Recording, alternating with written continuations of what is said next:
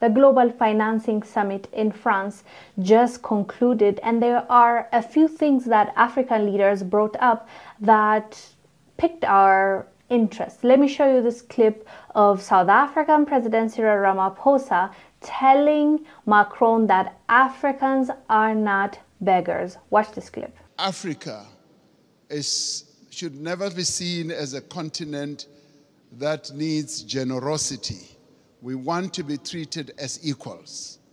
Even in the multilateral institutions, we want to be treated as equals. And if our equity is at a low ebb, there must be ways in which that can be addressed. To us, this is very important. Our sovereignty is one of the things that we hold on dearly to.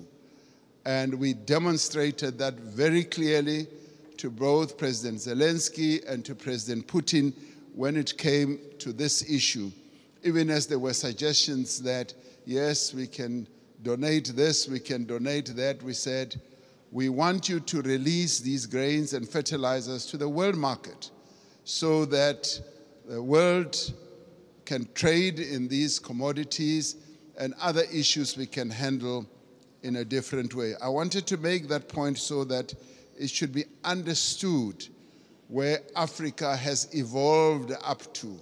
We want to be key players on the world stage. True, good speech. We like that. But our action should also match our words.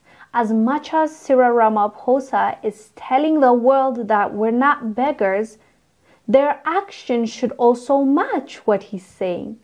Why are they consistently traveling to Europe, consistently asking for loans and aids? That is going to be seen as begging. So when you're telling the world that you are not a beggar, you also have to back it up with your actions. Show them that we don't need them. Demand what's rightfully ours and change the policies that are stopping your own people from making money and fix the travel issues that is within the continent, fix the trading issues, and then you can tell them that we're not beggars as long as we're not united and we don't start trading amongst ourselves and we don't fix our currency situation, we're going to continue being in the same position. I love that our Africa leaders are standing up to the West and speaking up. We love to see it, but at the same time, let's also do the work in order for us to move forward as a continent. Anyways, fam, let us know down below what your thoughts are about Cyril Ramaphosa's speech. I am Wongel Zelalem. I'll see you on the next one. Bye.